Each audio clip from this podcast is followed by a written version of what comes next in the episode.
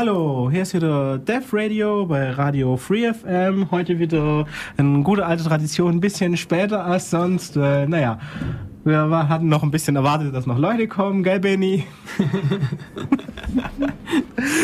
Und naja, haben noch ein bisschen mit der Technik gespielt, weil oh, digitales Mischpult, ah, neues Spielzeug. das hat es ein bisschen gedauert. Also im Studio ist der Michael, hallo. Hey, servus, hallo. Ich bin der Giselbart und wir reden über C, C++, GCC und naja, solche Katastrophen halt. genau. ja, einmal ein Rundumschlag. Ja. Ähm, sollen wir mal anfangen zu erklären, was es ist, wovon wir da reden hier Sonntagmittag im Radio? ja, äh, Compiler. Compiler, ja, genau. Ähm, Programmiersprachen, also wow. Ja, hoch? Nee. Nein, Programmiersprachen. Also ich habe hab Hoch, Hochsprachen verstanden. Nein, nein, das, das, also, das würde ich ja nie behaupten, weil ich, ich sage ja auch immer, also C ist halt ein seltsamer Assembler. Ja, Portable Assembler. Hieß es doch mal irgendwo, oder? Ja, es hieß Portable Assembler und naja, wie war das, wenn man sich minutiös an den Standard hält und Aha. nur die Teile des Standards benutzt, die auch wirklich festgeschrieben sind, dann kriegt man etwas hin, was gelegentlich portabel ist. Hm. Die wirklich festgeschrieben sind, die als Implementation Specific. Ja, genau, die nicht als Implementation Specific äh, definiert sind. Da gibt es ja solche lustigen Spielereien. Hm, ja. Also äh, für C fällt mir jetzt gar kein Beispiel ein, aber in Java ist es ja Beispiel so, dass die Virtual Machine ja auch Garbage Collection macht, also, also Memory Management, um das mal korrekt zu bezeichnen. Mhm. Und die Spezifikation ist eigentlich so frei, dass eine Virtual Machine, die nie Speicher aufräumt, sondern den einfach volllaufen lässt und am Ende dann halt eine Out-of-Memory-Error wirft, die ist konform. Hey. Und alle, aber alle Welt schreibt Java-Programme so, als würde der Speicher aufgeräumt und auch so, als könnte man der Speicherverwaltung sagen, du mach mal jetzt keine Speicherverwaltung und mach mal bitte genau jetzt Speicherverwaltung. Und die tun das halt, weil Sun ihr äh, VM so implementiert hat, dass das meistens funktioniert. Ja, aber anders ist es bei dem ganzen Seekram irgendwie Arbeit. Also ja, genau. ich, ich glaube, das ist das kanonische Beispiel für äh, Implementation Specific oder Implementation Defined ist, glaube ich, ähm, der klassische Integer-Überlauf. also wenn ich eine Zahl, also ähm, ein Computer hat äh, äh, n Bits, also eine bestimmte, bestimmte Anzahl von Bits, um Zahlen zu repräsentieren. Und wenn es halt voll läuft, weil halt alle Bits voll sind, dann, ja, ich glaube, das ist eben auch Implementation äh, Specific. Das ist, da, da geht es dann schon los. Das ist der trivialste Fall. Ja, ja. ich meine, das Beispiel, das äh, Fefe da ja auch mal geblockt hat, war, er hat oh. äh, Zahlen mhm. verglichen ja. und einer davon war ein Counter und deshalb ändert es sich und naja, und er wollte halt mal Code schreiben, der dann halt wirklich vergleicht. Mhm. Und dann hat er festgestellt, okay, das wird ein bisschen doof, wenn er nicht vorher weiß, was für ein Typ genau die Integers haben. Weil die können ja verschieden viele Bits haben und signed oder unsigned sein. Und dann hat er halt mal so ein Beispiel gepostet von Code, der wirklich für alle Fälle, also für die meisten Fälle hat er noch geschrieben, er war sich nicht sicher, dass es wirklich alles abdeckt, aber so für die meisten Fälle äh, wirklich einen Vergleich macht. Hm. Und auch wirklich das produziert, was er haben will, und das war nicht schön. es war wirklich nicht schön und es war nicht kurz. Hm.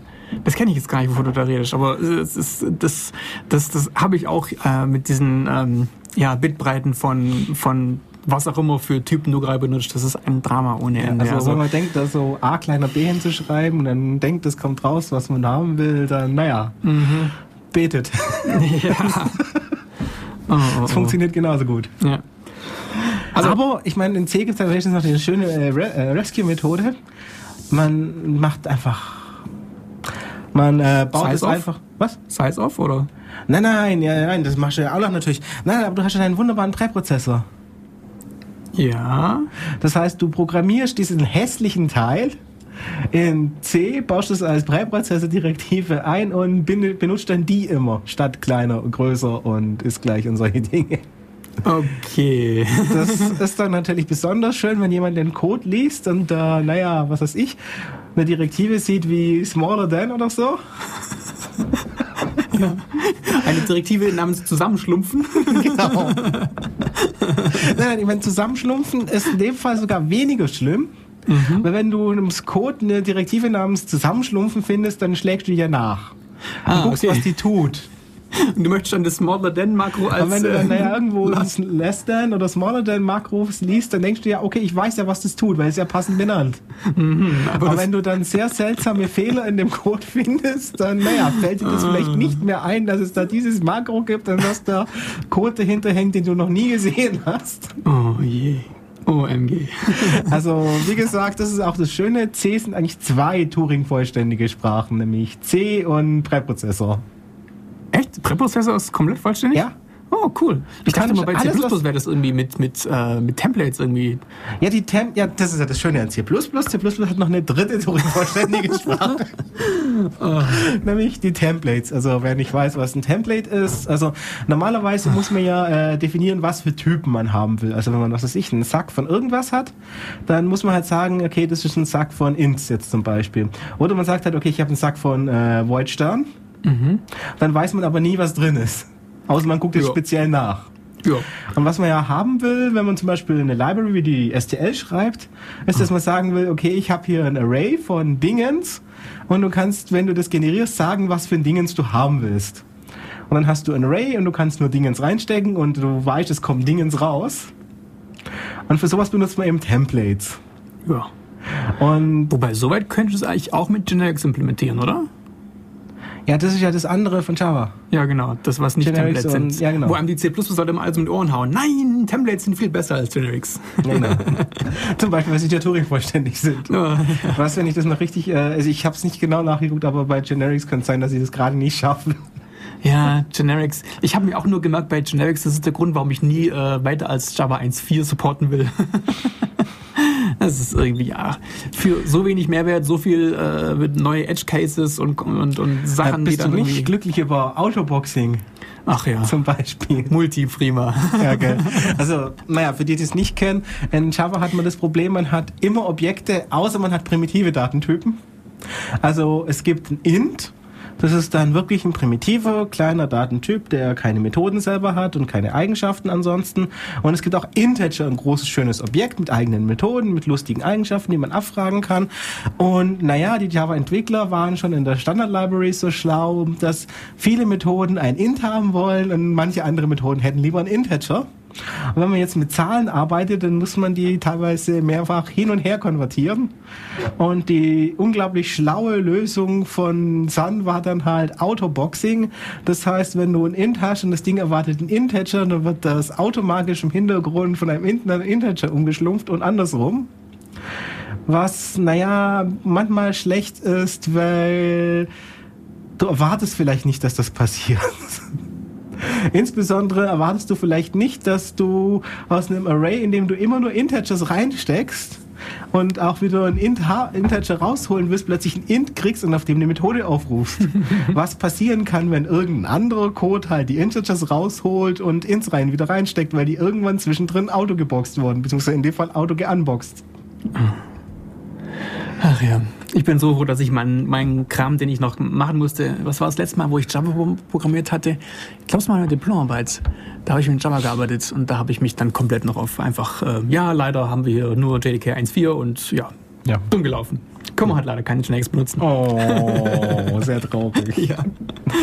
Aber naja, das Heftigste ist ja, ja, das ist jetzt natürlich traurig, dass die Generics nicht so richtig mit den Templates ähm, gegenhalten können.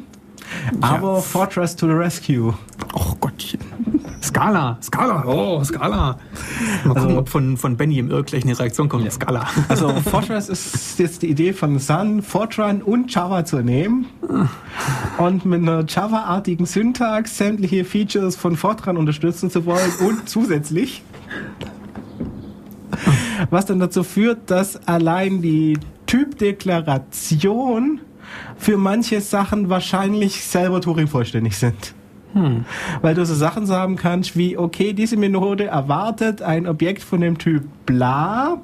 Es darf aber alternativ auch ein Objekt von dem Typ blub sein, aber nur, wenn es von laber ableitet und schwall nicht implementiert. Ich glaube, wir machen hier dann irgendwie jetzt doch noch äh, Weird Programming, ja? Ja, also Fortress ist also von der Spec jedenfalls, die ich gelesen habe, schon in Richtung Weird Programming. Gibt es schon noch Compiler, die es implementieren? Ich weiß nicht mehr, ich habe da lange nicht mehr hingeguckt. Also, Hm. ich habe Also ich hab Spec durchgelesen, einen guten Lacher gehabt und dann Ja. weggelegt.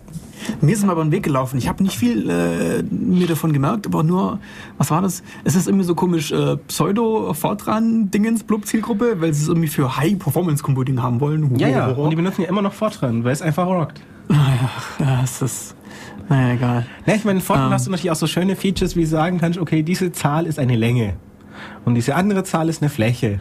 Mhm. Und wenn du jetzt diese Fläche durch die Länge teilst, dann kriegst du auch eine Länge raus. Was Okay. ja teilweise sehr praktisch sein kann. Mhm. Vor allem, wenn du fragen kannst, okay, was für ein Typ hast du eigentlich? Also nicht, also nicht nur Typ, weil das sind ja alles nur Ints oder Floats von mir aus, sondern du kannst ja sagen, okay, welche Einheiten hast du? Und dann sagst du, ja, ich bin ein Kilometer. Echt? Hm. Ja. Kannst du in Fortran definieren. Das ist sehr spaßig. Und das wollen Hm. sie in Fortress alles auch einbauen. Und was als Syntactic Sugar sehr spaßig aussieht, äh, du musst nicht mehr, das ist jetzt für, das ist einfach nur so ein Gimmick für Mathematiker, die ja auch nie hinschreiben A mal B, sondern einfach AB. Das kannst du dann in Fortress auch machen. Ah, okay. Also ein Space zwischen zwei Zahlen bedeutet, multiplizier es mal. Echt? Ja. Oh. Interessant. Ah ja, auch Spaß muss sein. Ja, dann kannst du auch in deinem Dings reinschreiben, hier, was weiß ich, äh, U gleich 2PR und dann sieht es auch so aus. Ja, wo- wobei. Ah, ah. Ja? Das war auch was, was ich mir gemerkt hatte. Das fand, fand ich sehr witzig. Du kannst ähm, UTF-8 Charakter benutzen für alles Mögliche. Für Operator, für Funktionen, für was weiß ich. Das, ist sehr spaßig. vor allem die vielen Chinesen bei uns an der Uni dann freuen, Ja. wenn sie dann endlich Bezeichner in ihre eigene Ja. Sprache verwenden dürfen. oh, herrlich. Oh, interesting times. Oje, oje. Ich Ah, meine, super. das gibt den Gag ja auch schon für Ruby, weil, naja. Geht es da auch schon? Nein, also äh, UTF-8 ist mit Ruby immer noch so ein, naja, Problemfall. Aber sie haben in Japan gibt's ja extra andere Zeichensätze, also extra andere Standards für nicht-europäische Zeichen, äh, Kanji-Code. Zum Bleistift, ja genau, und der unterstützt neben europäischen Zeichen eben auch diese drei verschiedenen japanischen. Okay. Und die kannst du da auch spezifizieren. Und der Input funktioniert sogar verlässlich. Ja, cool. Ich meine, ja. Fancy. Endlich Kommentare auf Chinesisch. Nein, in Japanisch. Japanisch. Ich meine, du kannst natürlich auch Kommentare in Chinesisch reinschreiben, wenn du mit den Zeichen auskommst, die die Japaner übernommen haben. Da Da musst du dich halt ein bisschen außen rumschlängeln und umschreiben vielleicht. Ja, wobei. Na gut, das führt es zu weit. Echt? Ja. Hm. Was natürlich Ja, auch so- schön ist, wenn du UTF-8 benutzen kannst, dann kannst du Bezeichner vergeben, die man nicht ausdrucken kann. Du meinst diese Also wenn du lustigen diese Kästchen, die Nein, dann nein, nein, ich meine, diese diese le leeren Kästchen, die sind wahrscheinlich gesperrt, weil es keine Zeichen sind oder so. Mhm. Nein, aber in UTF gibt es Zeichen, die sind drin, die gehören zu einer toten Schrift und niemand hat bisher jemals ein vollständiges Exemplar von diesem Zeichen gefunden. Okay. Aber es ist drin als Zeichen. Und als. Buchstabe, weil es ist ja einer. Ich dachte schon, du willst auf irgendwelche komischen, lustigen ähm, ähm, Augensymbole raus, die irgendwelche komischen Nein, nein, das kann man ja alles. Bedeutungen hatten oder mal komische Sagen, Legenden von wegen, ja, jeder, der das sieht, wird blind oder sowas. Ne? Ich glaub, Nein, das ist ja alles kein Problem. Das kann man ja alles ausdrucken. Und ich meine, wenn der Erste nicht blind wird, dann funktioniert es ja vielleicht nicht. Nein, aber da sind halt Buchstaben drin, die kann man nicht drucken, weil es keiner weiß, wie sie aussehen. Meine Güte. Die haben. Oh. Naja, sie haben inzwischen ja auch ein großes Scharfes Ja, genau. angenommen, Wir ja. auch schon über Unicode reden. Ist- ist Klingonisch der neue drin? Standard, Version 5.1, äh, enthält das scharfe S auch in groß. Ja. Wie sieht das aus? Äh, wie ein scharfes S, und bloß ein bisschen breiter Echt? und höher.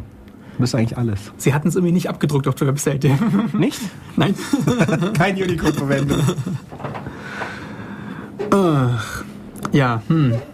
Ähm, sollen wir mal erzählen, äh, wir müssen eigentlich, komm hier, eigentlich wollten wir was mit C machen, oder? Ja, so C, C++ und naja, allgemein über Compiler und dann. Ja.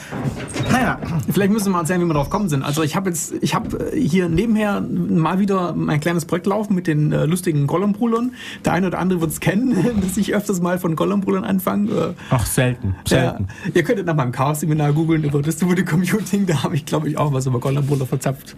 Naja, ist halt so ein kleines Hobby von mir. Und ähm, für die Gollum-Brüder habe ich eine Implementierung in C. Hm?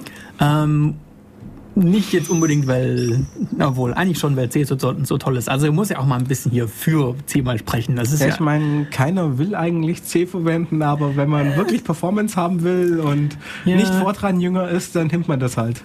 Ja, also das Problem, obwohl, verdammt, Fortran, das ist fies, dass du Fortran gebracht hast. Mit Fortran könnte man das vielleicht sogar machen. Also das Problem bei mir in dem Fall ist zum Beispiel, ähm, ich muss mit äh, langen äh, Bits-Folgen äh, rechnen. Also ich brauche irgendwie einen Zahlenstrahl mit 512 Bits zum Beispiel. Und eine effiziente äh, Möglichkeit, also ich muss mit diesen Bits dann nur logische Operationen machen. Nee, doch, logisch, genau. Also äh, bitweise XORn, äh, unten, Odern etc. Und ein effizienter Weg, um das zu machen, ist halt über die äh, SSE-Instruktionen oder Altivec-Instruktionen. Mhm. Also ähm, so, so, es gibt ja so einen geheimen Vektor-Modus. äh, also sinnigerweise nennt man das dann VPU manchmal, Vector Processing Unit, in Analogie zur CPU äh, und mhm. zur FPU. Und damit kann ich halt äh, auf großen, ja, eben nicht international, auf, auf großen Datenstrukturen, auf 128-Bit-Datenstrukturen arbeiten. Und das ist für mich halt extrem ähm, ähm, praktisch, ich mit einer Instruktion, mit so einer Vektorinstruktion gleich mal so einen ganzen Batzen an Bits bearbeiten kann. Und das kann ich eigentlich nur in C machen oder in Assembler diese, diese Vektorinstruktionen äh, generieren. Das, das, da habe ich zum Beispiel jetzt in Java hätte ich keine Möglichkeit, äh, Vektorinstruktionen äh, äh, zu benutzen. Oder was gibt es noch? Keine Ahnung. Pascal. Du könntest ja doch GNI doch bridgen. Ja, GNI. Super, dann bin ich aber dabei C. Das ist ja genau das. Wobei jetzt eigentlich gerade, äh, deswegen ist es fies, dass du Fortran gebracht hast. Ich glaube, Fortran kann mit solchen ähm, äh, äh, Vektorgeschichten umgehen. Und dadurch, dass Fortran Oh, jetzt wird's gefährlich. Also ich habe nie selber einen Fortran programmiert. Ich habe mal ein bisschen Fortran-Code gelesen, gerade für meine Gollum-Bruder auch. Das ist ganz witzig. Ähm, so Mitte der 90er, der letzte, der mal so ähm, ähm, naja, obwohl, das ist eigentlich auch so viel gesagt. Also es gibt so zwei, drei Projekte, die schon mal mit Gollum Roland gearbeitet haben. Einer davon ist irgendein komischer Doktor hin und her bei IBM irgendwo in Amerika. Und der hat lustigerweise seinen ganzen Kram, weil er Mathematiker ist, in Fortran geschrieben. Und der performt ganz relativ gut. Also das ist ziemlich witzig. Ähm, und es ist wohl so, dass äh, Fortran, weil es ein Array-basiertes Paradigma verfolgt, warum und wie auch immer, also hm, ähm, kann man das wohl relativ gut ähm, auf solchen Vektorrechnern und dann eben auch auf Vektoreinheiten in modernen Prozessoren irgendwie ummappen. Das geht wohl. Ja. Man, ich, ich, kann das jetzt nicht so im Detail irgendwie äh, mich dafür verwirken, wie das genau funktioniert und was er da zusammenschlumpft. Aber das soll wohl gehen. Das ist dann im Prinzip der einzige, ja, der einzige Haken an der Sache, weswegen ich nicht sagen kann, man kann nur in 10 das mit den Vektorinstruktionen äh, machen äh, und sich das Auto generieren lassen, sondern es geht eben auch mit Fortran wohl ganz praktisch.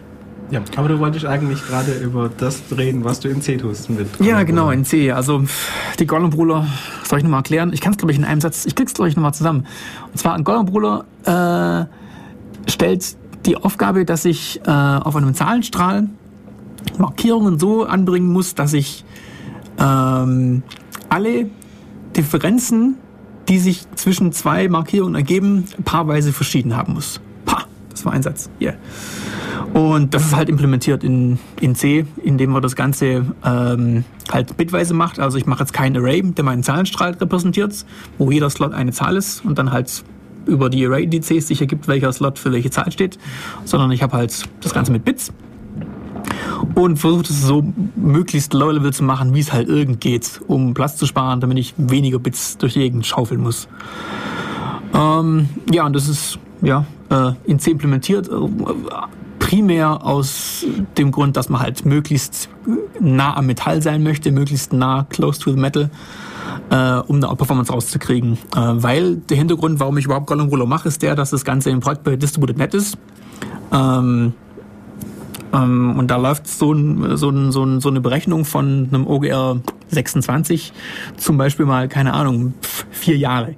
Und da bringt's halt dann schon was, wenn das vielleicht vier Prozent schneller läuft. Dann hat man halt ja über vier Jahre auf x tausend von Rechnern ja, 10% gespart. Ja, vier Jahre ist eigentlich so ein Zeitraum, da denkt man sich, das setzt man doch lieber auf Moore's Law. Ja, da wartet man bis man an. eineinhalb Jahre und rechnet danach nur noch zwei Jahre, dann hat man ein halbes Jahr gespart. äh, naja, schon irgendwie. also das jetzt zu rechnen ist ja reine Energieverschwendung. naja, aber so gesehen ist überhaupt zu rechnen, ist irgendwie schon Verschwendung, weil es ist halt dann, naja, dann weiß ich, dass es keinen kleineren Gollumbrüller gibt als den mit so und so vielen Markierungen. Ja, gut. Hat jetzt die Menschheit ein enormes ja, Quantum am Mehrwissen erlangt. Ich meine, wenn man allein, dass man abwartet, äh, schneller fertig wird. Ach ja. Also, ja. Das wird es dann. stimmt nicht, wenn man rechnet jetzt und naja, inzwischen werden die Rechner ja besser, die da kommen. Also. Ja, also wenn du mich so fragst, dann müssen wir, dann schweifen wir jetzt halt mal trotzdem noch ab.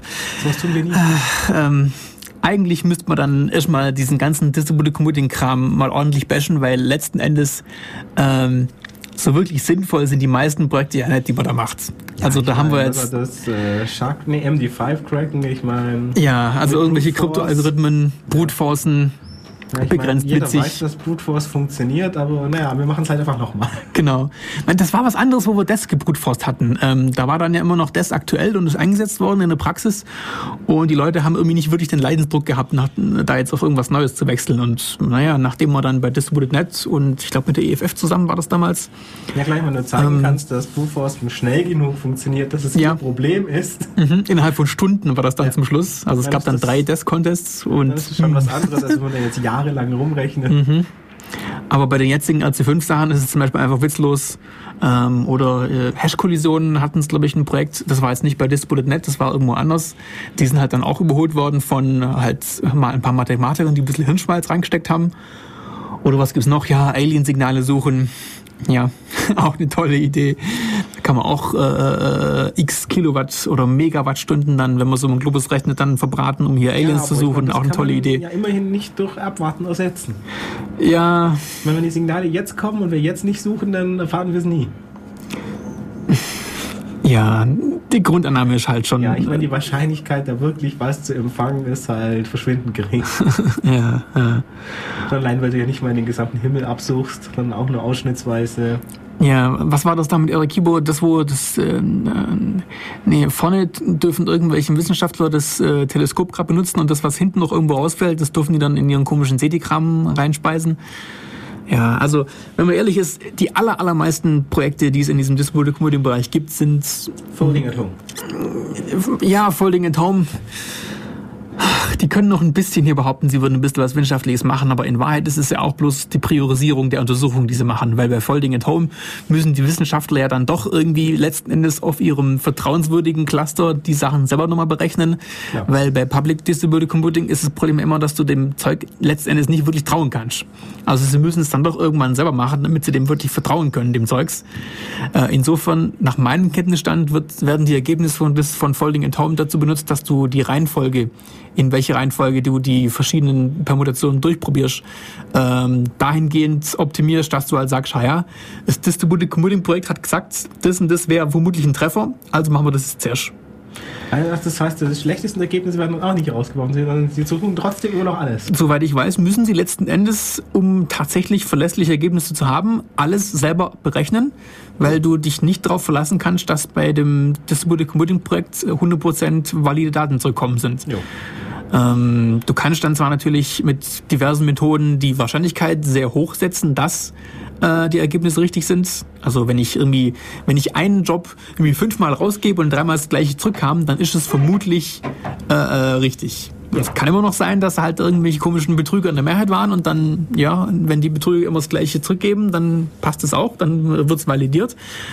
Aber die Wahrscheinlichkeit ist schon sehr gering, weil da müsste schon ein signifikanter Anteil von Betrügern dabei sein. Ja.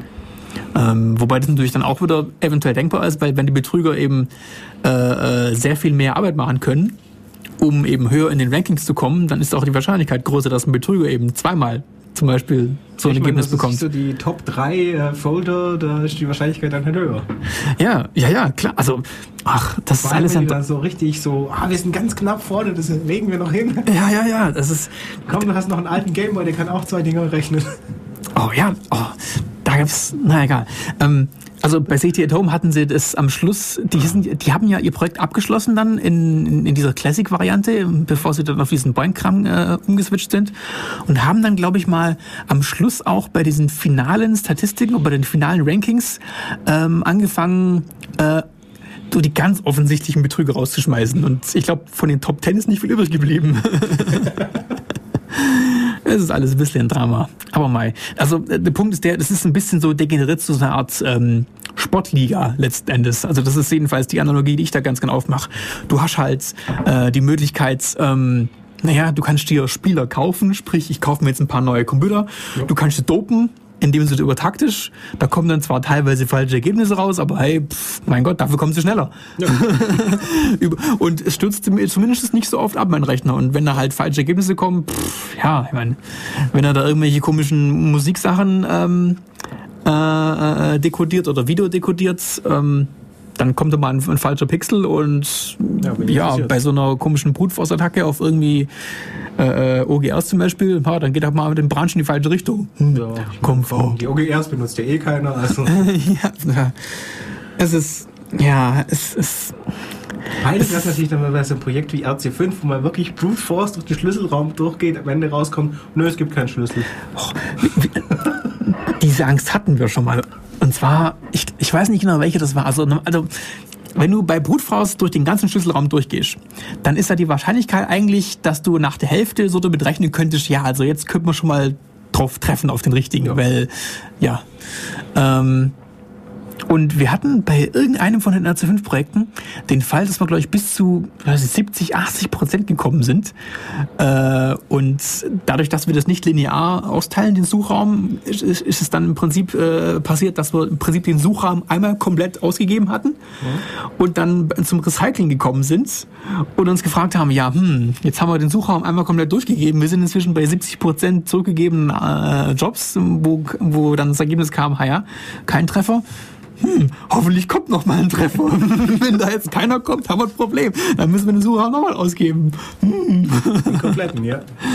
Ach je. Aber bisher heute da ist alles gut gelaufen. Und Bovine ist Lied. Das muss gesagt werden. wir haben hier ja, äh, äh, ja, ja, trotzdem ein tolles Projekt. Auch wenn es nur eine Sportliga ist. Das ist ja auch Entertainment. Das ist dann Geek-Entertainment. Ja klar, man sollte halt nachher nicht behaupten, man tue was Gutes. Ja, also man, man hat Unterhaltung. Man, äh, wenn jemand fragt, wie viel Elektrizität geht für so ein komisches Fußballspiel drauf, sinnlos, dann ist das im Prinzip auch gerechtfertigt, dass wir mal hier Idle Cycles von unseren Computern für irgendwelche ja, lustigen Projekte verbraten. Sind, dann, uh. Ja, ja, ja, ja. Ja, ja. Aber es ist tatsächlich, also so unter Insidern, wenn man sich das mal anhört, diejenigen, die wissen, was da tatsächlich an brauchbaren Ergebnissen rauskommt, äh, sehen es durchaus kritisch. Also wir haben ein paar Leute, die gesagt haben, hey, das ist den Strom mit Wert, den wir da verbraten. Aber es ist halt auch Entertainment. Ja. Mann. Entertainment ist ja auch was wert. Ja, ja, genau. Und so. Das ist ein wunderbares Stichwort, weil ich habe jetzt inzwischen gut genug, äh, genug Zeit gehabt, um noch Musik runterzuladen. ah, das ist gut. Mein klassischer Nicht-Vorbereitungsmanier sind wir auch ohne Musik angekommen.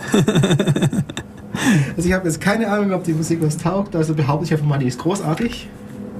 Also dann, wir, sehen, äh, wir hören uns dann wieder nach der Musikpause. Es kommt wieder wunderbare französische Musik von Yamendo. also bis gleich. Ja, das war das Mad Pepper Trio von Jamendo runtergeladen. Freie Musik, so wie immer. Könnt ihr euch auch holen, brennen, weitergeben, verhunzen. Ja, freie Musik, Ruhelort. Eben. also. Ja, jetzt haben wir ja ausgiebig motiviert, wofür ich meinen C-Kram brauche. Ähm, und irgendwie hat man dann beim letzten Montagstreff, übrigens, äh, wir treffen uns ja jeden Montag im Café Einstein in der Uni, kann jeder hinkommen. Und da hatten wir dann letzten Montag oder vorletzten Montag war das äh, mit, was war das, Nico, glaube ich, ein bisschen ja. gerantet, weil Nico auch, äh, was, was, macht denn Nico gerade in C-Code? Hm. Keine super. Ahnung. Nee, stimmt gar nicht. Nico ist nur ein Gentoo-User und muss dauernd C-Code kompilieren. Ja, und stößt da auf Bugs. Ja, der klassische Fall, ja. ja, die sind gerade alle dabei, ihren ganzen. Kompilierst du noch oder benutzt du schon? Ja, ja. ja, Gentoo eben. Die sind wohl anscheinend gerade, zumindest hat Nico das erzählt, alle dabei, ihren, ihr komplettes System mit GCC 4.3 äh, neu zu übersetzen, weil der ja viel besser schlumpft, mm. viel tolleren Code produziert. Oh. Und da haben wir dann ein bisschen, ja, ein bisschen uns über C beschwert und verschiedene Compiler etc. Es ist, ja, also eigentlich ist C, ist C eine einfache Sprache, wenn ich mir dann so Sachen anschaue wie C++, äh, was ich mir auch gerade äh, beruflich antun muss teilweise. Es ist, man, das ist ja dann nochmal... Äh, wie kann man das jetzt politisch korrekt sagen? Es sind noch viel mehr Tentakel. ja, noch viel mehr. Ja, genau. Die Wumme ist viel größer, mit der kann man viel größere Löcher in den eigenen Fuß machen. nein, nein, ich denke, bei C ist das Kaliber schon größer als der durchschnittliche Fuß. Also. das ist ein Drama. Ja. ja aber das Schöne ist, C ist ja fast eine Obermenge von C. Ja, fast. Oh. Und dieses fast bringt auch immer wieder Leute zum Weinen, Schreien und naja. Oh, also, oh, ja, ganz einfaches Beispiel. Es gibt, ähm, wenn du ähm, Audio machen möchtest am hm? Computer, das kann ja vorkommen. Ähm, da gibt es eine lustige API, die nennt sich OpenAL, die Open Audio Library. Und das ist ja ganz, ganz nett. Damit kann man halt dann ja, ein paar Samples reinwerfen und dann werden die ausgegeben und die OpenAL-Bibliothek macht dann das ganze Low Latency, Threading und hin und her, was du da machen musst, damit es die Puffer am Laufen hält und so Zeugs und kann lustige 3D-Effekte machen und, und, keine Ahnung, ja, Stereo und Multi, Multio und alles Mögliche. Nur, ähm, das ist zwar hier äh, Industriestandard, bla blub etc., aber die Header sind C und leider, äh, wenn du in einem C++-Programm diese Header inkludieren möchtest, dann äh, ja, ist das dummerweise kein valides C++, obwohl es C ist und ja eigentlich irgendwie drauf aufsetzt. Das heißt, du kannst schon mal gleich gar nichts, also du kannst die Header nicht mal inkludieren. Du kannst ja. nicht irgendwie nur einen Teil von der API nicht benutzen, sondern du kannst die gesamte API gar nicht als Header reinnehmen in dein C++-Programm, weil der Compiler sagt, äh, pff, ja, hier ist irgendwie ein Fehler und ich höre da mal auf. Ja. Gott! Und mein, mein Ton, eine OpenAL-Bibliothek, das ist das, das, jedes dumme Spiel braucht doch irgendwo Ton.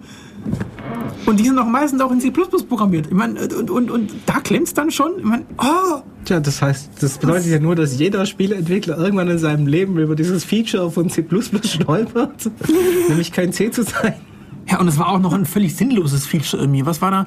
Ähm, du darfst als einzigen Parameter in der, in der Funktion, also das, äh, kein, nicht Void stehen haben. Es tut aber auch keinem weh irgendwie. meine, klar macht es keinen Sinn, aber ja, deswegen hier meinen Header abzulehnen, ich meine, das ist doch irgendwie blöd. Und die, diese Header waren, also zumindest dieser Teil in dem Header, äh, um den es ging, der war sogar einem lustigen externen C deklariert. Nur dieses extra C ist wohl offenbar nur für, weiß nicht, linker Präprozessor, irgendwas, keine Ahnung, irgendein komisches Subsystem und für den Rest halt nicht. Und deswegen hat er sich trotzdem beschwert. Ha ja, hm, du, da steht in dem externen C irgendwas drin, das ist kein C++. Ach. Ja, und genau, ich höre da mal auf. Tja. Ah. Ja, ich meine, als Apple-User müsste das eigentlich dann dreifach noch stören, weil so standardmäßig die C- oder C++-Programme sind ja eigentlich C, C++ und Objective-C lustig gemischt. Ja, lustig gemischt. Oh. Also jetzt sind wir dann voll im Randsteil schon. also was, was Apple da anstellt, ist ja sowieso die Härte. Also, also bevor ah. wir hier noch mal kurz auf Apple einschlagen, äh, ich lese gerade im Chat, es gibt auch OpenIL++. Ah ja, genau. Extra nochmal eine, eine Metaschicht. Ich meine, das, was jeder gute Programmierer macht und was nicht funktioniert, wir schichten nur ein paar Bibliotheken drüber. Ja, nur eine Rolle Gaffertape außenrum. Das ja, sieht genau. schon so aus wie das, was man haben will. Ja, Abstraktion, juhu. Ja, rappende Rapper, die Rapper rappen, um rappende Rapper zu rappen.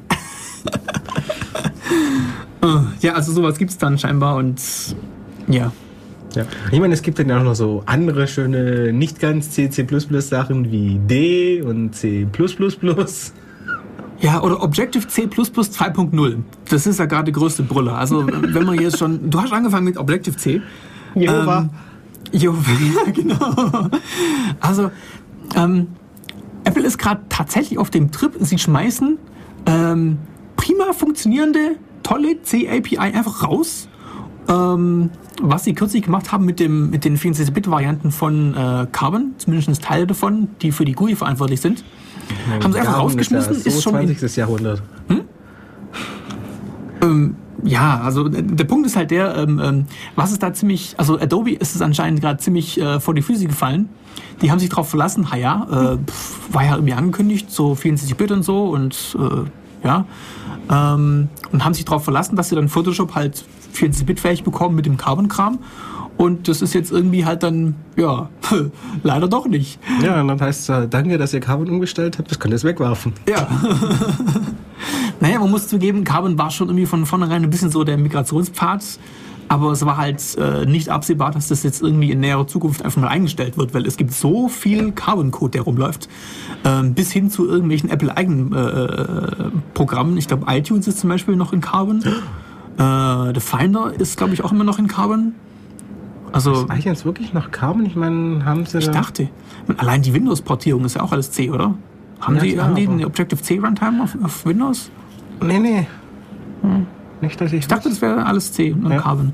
Die haben doch die halbe macOS Toolbox äh, da auf, auf, auf Windows portiert für, Ja. für QuickTime und für. Ähm, Eigentlich hätten sie den Rest gleich mitziehen können. Ja, irgendwie schon, ja. Ja, vielleicht kriegen wir mal so eine ominöse Yellowbox irgendwann mal. Mal gucken. Oh, ja, Finder. Äh, was? Äh, Irk meinte, Finder wird's. Sei in- auch immer noch Carbon, 10.6. trotz 10.5. Und erst der Snow Leopard war es doch, gell? 10.6. Ja, Snollebot. Ja, vielleicht haben ja unsere Irk-Leute da irgendwie schon, schon Seeds, aber ich habe sowas zurzeit nicht. Ja, du bist Insider, du kriegst Oder sowas war das nicht. schon irgendwie Public Knowledge? Keine Ahnung. Naja. Naja. Ah ja, genau, Objective-C, so, so sind wir drauf gekommen. Ähm, also Apple schmeißt äh, C-API raus zugunsten von Objective-C API. Also sie wollen mit, mit auf Biegen und Brechen Leute dazu zwingen, diesen blöden Objective-C-Scheiß zu machen. Und ich kann das Zeug nicht leiden. Das ist so. Also ich meine, Objective-C ist eigentlich so die wunderbare Sprache, die wirklich jeden ärgert. Weil ich meine, es gibt eigentlich so ungefähr zwei Gruppen von äh, Programmierern. Die einen mögen C-artige Sprachen nicht und die anderen können Lisp nicht ausstehen. Und Objective-C ist großartig, weil du schreibst C in eckigen Klammern. Das heißt, du hast die, Na also die Syntaxnachteile von C und von Lisp gleichzeitig. Kommen eckige Klammern von Lisp, echt? Nein, rund, runde aber Klammer. das macht ja nicht runde Klammer, eckige Klammern. Okay, ich meine, Objective-C hat noch den Vorteil, dass sie auf deutschen Tastaturen schwieriger zu generieren sind als runde Also ich beschäftige mich aus Prinzip nicht so sehr intensiv mit Objective-C, weil ich es einfach nur eklig finde. Aber ich dachte, die hätten irgendwie so Smalltalk-Anleihen oder sowas in Richtung, keine Ahnung. Ja, ja. Auch mit diesem dynamischen, Ja, ja, diesem dynamischen Smalltalk Kram mit Sand und den ganzen ist Ja, genau. genau das Objective-C ist wirklich so diese, diese Multi-Hass-Sprache für alle Leute. Weil du machst Smalltalks mit äh, C-Syntax in Lisp-Klammern. War das nicht Dylan irgendwie? Mit, mit na, Nein, nein, Dylan hat dann die Lisp-Klammer nicht mehr. achso, stimmt, ja. Das ist dann nur Smalltalk in C. Oh je, oh je. Und das ist dann eine Hassgruppe weniger. Na, also, Also sp- spätestens, wenn du mal wirklich mehrere Objective-C-Aufrufe ineinander geschachtelt hast, was ja so beim Programmieren so öfters passiert, dann hast du eckige Klammer auf, eckige Klammer auf, eckige Klammer auf, äh, Ziel, Objekt, bla, Methode, eckige Klammer wieder zu, dazu wieder äh, Methoden aufrufen, eckige Klammer zu, dann wieder was auf und so. Und es sieht halt wie Lisp aus, nur eckiger. Eckiger, genau. Eckiges Und dann Lisp. hast du dazwischen so die Zeilen, die wirklich wieder pures C oder C++ sind. Also so von der Optik her ist das wirklich ein schlimmer Bastard und Ja. naja. Wobei Objective-C immerhin eine echte Obermenge von C ist. Also du kannst wenigstens dann äh, gefahrlos C äh, mit reinnehmen und benutzen und dann passiert wenigstens nichts. Also immerhin schon mal. Es ist, es ist nur anders krank im Vergleich zu C++. Ja, aber dann wird es ja interessant, wenn du C++ auch noch reinmischt. Ja, Hast genau, Ahnung, das ist wie dann- sie das gelöst haben? das ich ist ja der Brüller dann, ja. wenn Objective-C eine Obermenge von C ist und C++ nicht, dann naja, Ähm, kriegst du deine kleinsten gemeinsamen Nenner? also, äh, ja, also du, du, du darfst, du darfst glaube ich, nicht alle Features von C++ benutzen. Zum Beispiel solche Sachen wie Runtime-Type-Information und solche Sachen funktionieren, glaube ich, nicht. Und die Syntax-Interpretation orientiert sich auch eher mehr an, an C, glaube ich. Also es ist kein hundertprozentig striktes C++, was dieses Objective C++ dann äh, äh, durchlässt. Aber du brauchst es halt. Wenn du interfacen musst zwischen C++-Code und Objective-C API, dann musst du halt ähm, Objective-C++ benutzen. Und wenn du dann ähm, auch noch, ähm, was war jetzt? Genau, wenn du dann auch noch ähm, die neue Objective-C-Variante, die sie kürzlich bei der WWDC vorgestellt haben, Objective-C 2.0, juhu, äh, mit, was ist da neu bei Objective-C 2.0? Ja genau, Garbage Collection haben sie bekommen bei Objective-C. Ähm, was gibt's noch? Ähm, irgendwelche automa- automatischen Properties, ich weiß auch nicht genau.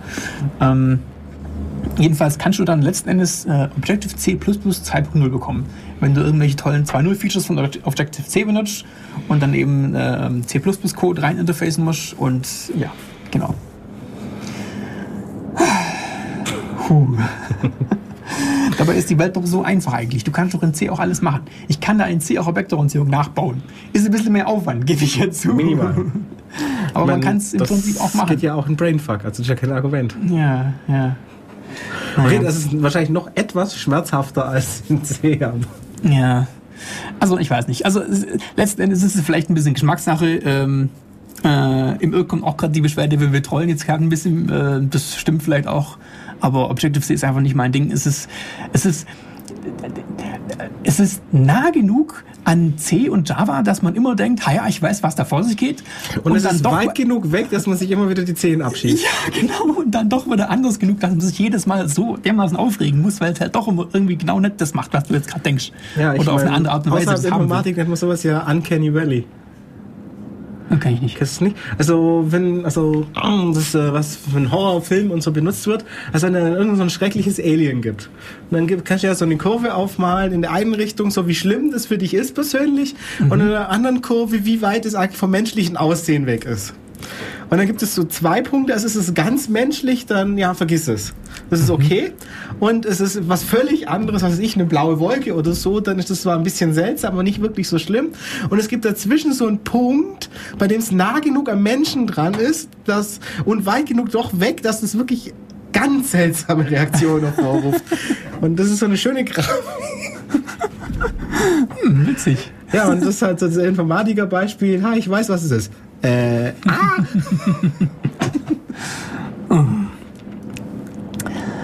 ah! Ja. Ähm, Aber wenn du schon sagst, äh, striktes C, vorher, wo du sagtest, das ist was der, der Apple-Dinger da nicht mehr macht, oder App kein striktes C++ mehr ist, ich meine, das macht ja nicht nur Apple, da seltsame Bonus-Features in die Compiler einzubauen. ja, ja, so, ja. Also bei C, ich weiß gar nicht genau. Also äh, äh, in letzter Zeit sind mir eigentlich die GNU-Isms, also die Erweiterungen von beispielsweise eben dem GCC, populärer Compiler aus der Copyleft-Ecke, ähm, sind mir in letzter Zeit hauptsächlich bei C++ über den Weg gelaufen. Bei C, muss man mal überlegen. Hm. Ja. Also lange Zeit waren zum Beispiel var Arrays äh, ein GNU-Ism, dass ich ähm, die Größe von Arrays zur Laufzeit angeben kann und das nicht schon zur Compile-Zeit angeben muss. Waren lange Zeit, glaube ich, ein GNU-Ism, ist inzwischen, glaube ich, aber seit 1099 schon äh, offiziell auch im Standard drin. Ähm, und aktuell weiß ich gar nicht. Hm. Ja, ich meine, das ist eigentlich eher auch C++, also, Ja, C++. weil da gibt es ja viele Leute, die programmieren C, äh, GCC und denken, das, was sie da programmieren, ist C++ und dann wundern sie sich, wenn sie von Leuten, die keinen GCC haben, seltsame Beschwerden bekommen. Also, wenn man die, wenn man die GNU-Leute mal gewähren lässt, haben sie irgendwie Attitüden, die erinnern stark an das Verhalten anderer quasi Monopolisten. Seitdem die GNU-Leute so ein Übergewicht haben in der freien Softwarewelt, äh, ja, kümmern, kümmern die sich auch im Das, Prinzip. also, du wirst doch nicht etwa geht's, äh, den GNU-Leuten hier Embrace and Extend vorwerfen. Ja, na, leider ist jetzt der Benny nicht da. Der faule Hund ist zu Hause geblieben. ist heute nicht gekommen, dann könnten wir jetzt mal schön über ein bisschen BSD GNU bashen. Aber naja, wenn Benny nicht da ist, lassen wir das mal. Tja, Benny, komm schnell her. Ja, oder ruf. haben wir das Telefon im Griff? Eher nicht, ne? Ich würde es auf einen Versuch ankommen lassen. Ja, also Benny, wenn du Ruf uns hörst. uns an. Genau. ah. ähm, ja, sollen wir ein bisschen Compiler-Spezifika machen, oder? Ja, das hört sich gut an. Passt sogar zum Topic. Schade ist jetzt, dass Nico nicht da ist. Der hat, der hat sich auch nicht getraut, ins Radio zu kommen. Das ist unglaublich. alle Angst vorm Radio. Die Ja. bösen digitalen Mischpulte machen uns alle tot, ich weiß es. Ja, ja, ja. Das, Ähm. das ist gepulste elektromagnetische Strahlung und Ähm, also äh, äh, C hat zwei äh, äh, Schwächen. Naja, ist auch, eigentlich ist das doof, das, das kann man echt nicht so stehen lassen. Naja, egal. Also ein Punkt ist zum Beispiel in C, ähm, der Compiler hat teilweise sehr viel Freiheiten. Also das ist so... äh, so Ja, Implementation natürlich- specific. Ja, Implementation Specific. Ähm, und wenn es dann ans Optimieren geht, dann geht teilweise auch mal was kaputt. Das kommt durchaus vor. Ich hatte jetzt gerade letzte Woche den Fall, da hatte ich ähm, äh, ja, meinen mein Gollum-Bruder-Kram Ausnahmsweise. Mit Optimierung übersetzt. Ähm, was, ich- was war das? Ich glaube, das war ein ganz unschuldiges O3 Funroll. Ähm, und hat dann auf meinem Core 2 basierten äh, äh, MacBook prima funktioniert. Raufladen auf den, auf Server. Das Ding hat ähm, äh, ich glaube Opteron-CPUs waren das, also auch x86, gleiche Architektur, aber ein anderer Hersteller. Und habe dann nach ein paar Tagen festgestellt, hm, okay, also da kommen zwar meistens die richtigen Sachen bei raus und es sieht auch aus, als ob er das Richtige machen würde, aber irgendwie, da hat er jetzt was nicht gefunden, was er eigentlich hätte finden sollen in dem, in dem, in, bei, dem, äh, bei der Ausführung von dem Suchprogramm. Das ist jetzt aber irgendwie komisch. Und dann gucken wir sich das mal an und was ist Tatsache? Der gleiche Code, äh, identischer Quellcode, äh, identische Compiler-Version GCC 4.3, ähm, kommt Code raus, der auf einem Core 2 funktioniert, auf dem Optron nicht funktioniert. Hallo? Das ist ja. Ah. Und sowas kann dir halt passieren bei Compilern, die äh, meinen, sie sind hier so super schlau und äh, würden das alles ganz toll hinkriegen. Passiert es halt dann, dass sie irgendwelche Sachen, keine Ahnung, zu weit ausgerollt haben und dann sich irgendwo vertan haben, dass man es halt doch nicht darf. Oder ja, einfach nur ja, ja ich meine, dass wir es doch darf haben. und Fehler machen, das ist ja eine Sache, aber was ich auch schon gelesen habe, das war, äh, ich weiß nicht mehr, glaube ich, ein C++-Beispiel, aber es ist ja eigentlich egal, weil es geht ja allgemein um Compiler.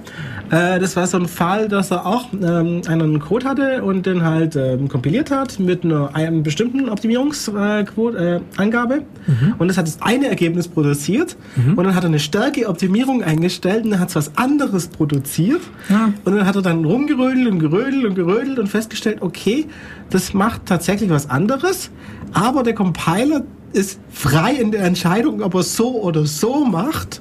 Und weil das eine effizienter ist, macht es bei der stärkeren äh, äh, Optimierungseinstellung halt so. Und bei der schwächeren anders. Ja. Und es ist beides korrekt. Ja. Ja. Es ist. Also eigentlich das, weiß man nie, was so ein Compiler dann mit dem Code macht, bis man es ausprobiert hat. Also die GNU-Leute zumindest sind immerhin wenigstens halbwegs ehrlich und schreiben irgendwo im Kleingedruckten rein. Naja, also bis O2 dürfte eigentlich nichts passieren. und sie schreiben immerhin irgendwo im Kleingedruckten hin, okay, wenn ihr dann höher geht als O2, dann müsst ihr wenigstens gucken, dass euch das Ding nicht gleich um die Ohren haut. Also, dass es euch das Ding nicht gleich um die Ohren haut. Also das kann, also es ist im Bereich des Möglichen. Ähm, das ist ja auch der Grund, warum wir immer so Spaß haben mit den, mit den Gentoo-Leuten, weil die Gentoo-Leute das ja ganz kann machen, sich dann wundern, dass nichts funktioniert. Ja, ich meine, Gentoo benutzt man ja mit dem Argument, man kriegt alles compiled und alles ganz optimal auf diese Hardware compiled und dann mhm. wird es schnell und naja, ganz optimal heißt dann meistens was größer als O2 und naja. Ja, das Problem bei mir aber jetzt in dem spezifischen Fall war, ich habe das dann äh, mit bis zu O0 übersetzt hm. Und auch mit O0 habe ich auf dem Opteron andere Ergebnisse gehabt wie auf dem, wie auf dem Core 2. Ich meine, da hört doch dann der Spaß irgendwie auf. Ja, ist, äh, ja irgendwas aus. Das ist ein, ja, sowas kann man nicht bringen. Ähm, aber es gibt Alternativen. Ähm, man kann natürlich zum einen alte Versionen von GCC nehmen. Das ist wohl halbwegs auch üblich. Also, ähm, Damals, als sie noch nicht wussten, wie man optimiert. Ja, ja, wenn so gewisse ja, ohne es Namen nennen zu wollen, NetBSD-Distributionen sind lange Zeit auf sehr alten GCC, was ich, zwei oder drei Versionen rumgelaufen und sind jetzt erst kürzlich, glaube ich, auf den GCC 4 überhaupt mal raufgegangen. Ich weiß nicht genau, welchen GCC 4 sie genommen haben. Das dürfte auch ein Schock gewesen sein, oder? Ja, also es hat wohl ein bisschen Arbeit gemacht. Ähm, oder beispielsweise auch ein populäres Beispiel QEMU.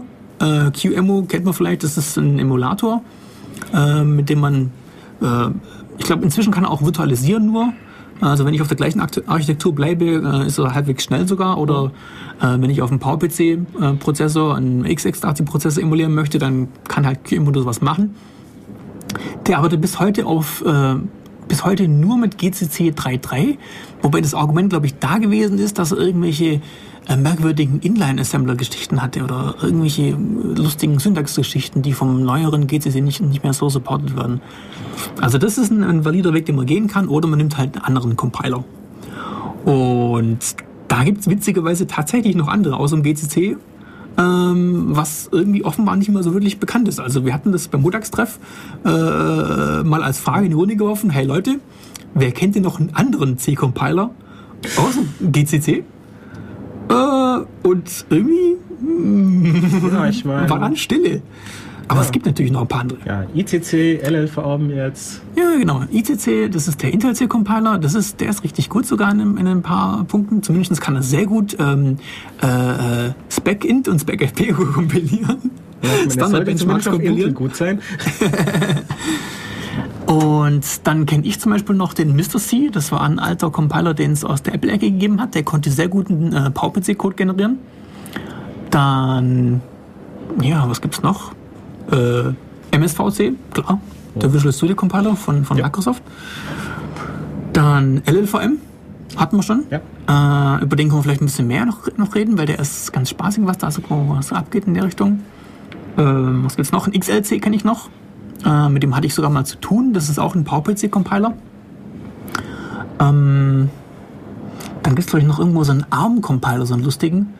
Äh, von ARM selber, den die vertreiben.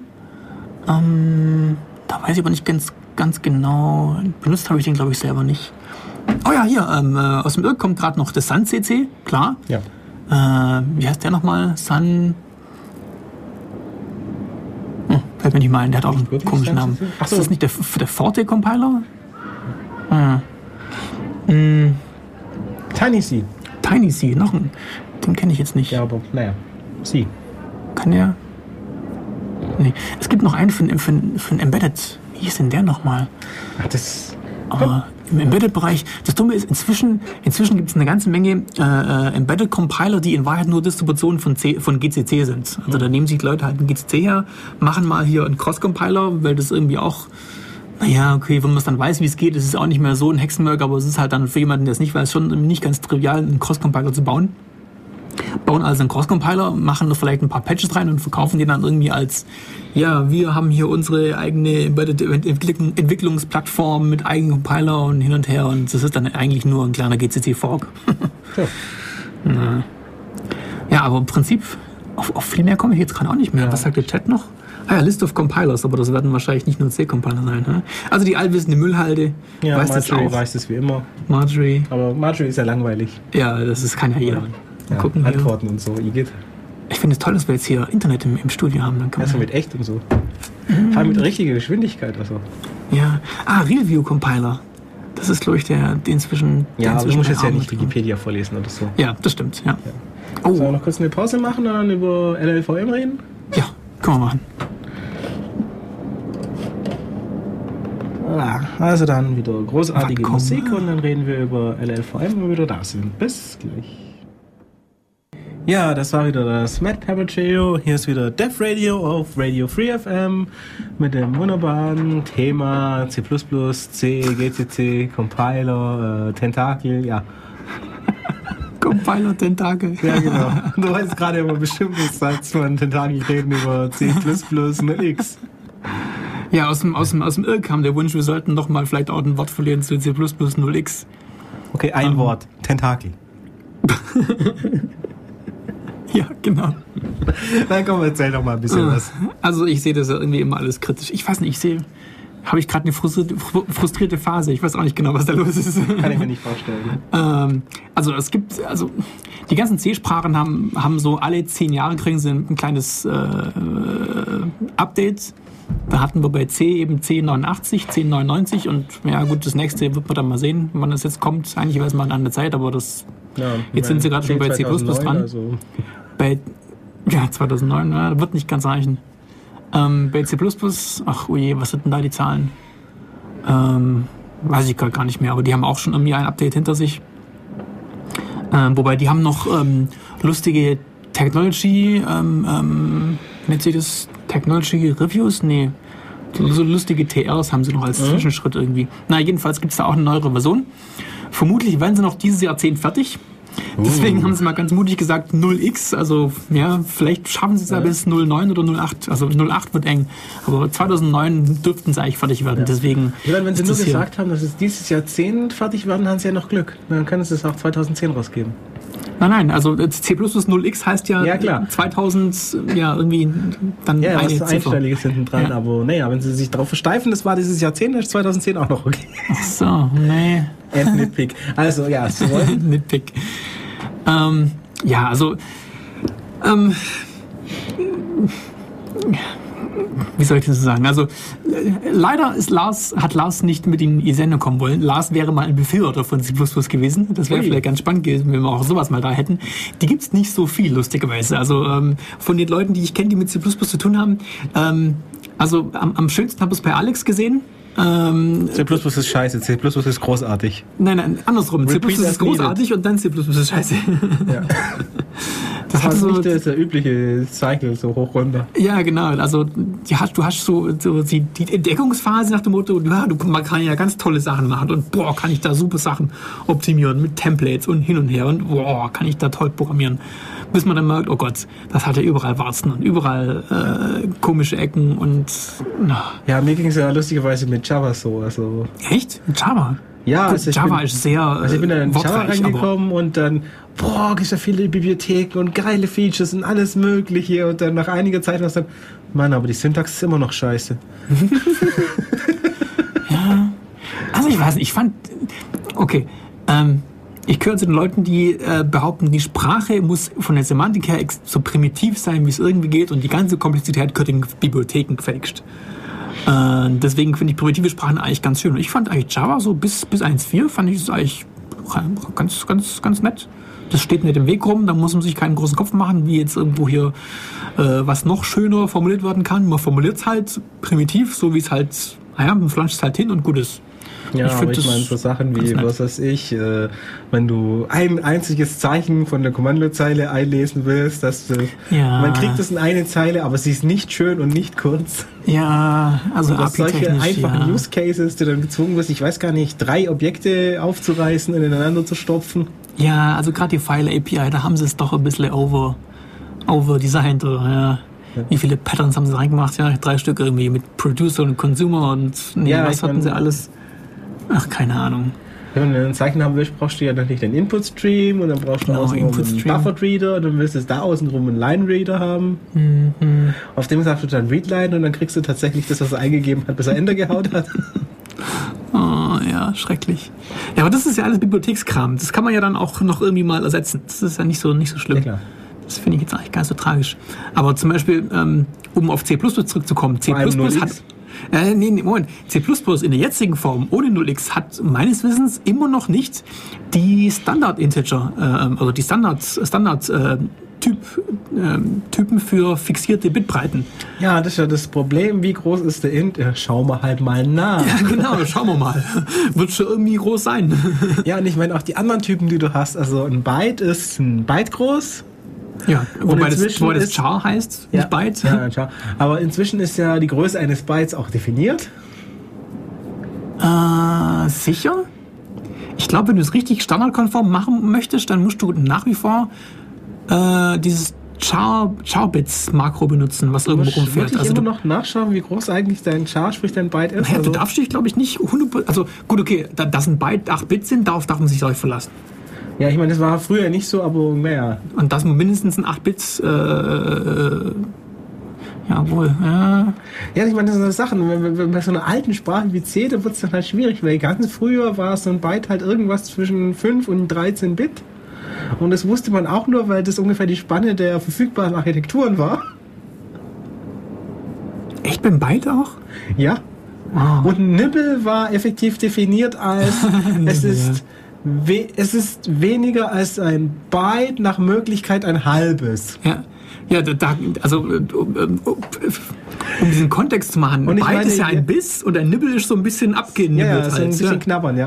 knabbern, ja. Und dann haben wir ja jetzt das Problem, okay, wir haben das Char, wir haben Short, wir haben In, Long, Long, Long. long. Ja, genau. Ja. Und äh, ich denke, was, wir, wir, was haben wir am Montag rausgefunden? Bis auf das Long, Long sind sie effektiv alle hintereinander so definiert, dass wir sagen, nicht weniger als das vorher und nicht ja, mehr als das nächste. Ja, genau, genau. Also das kleinste ist ähm, äh, Char, Char und das ist ein Byte, beziehungsweise das ist halt so viel wie Chow-Bit sagt, dass es wäre. Das ist dann der, der, Trick hier mit dem, mit dem exakten, äh, mit der exakten Konformität.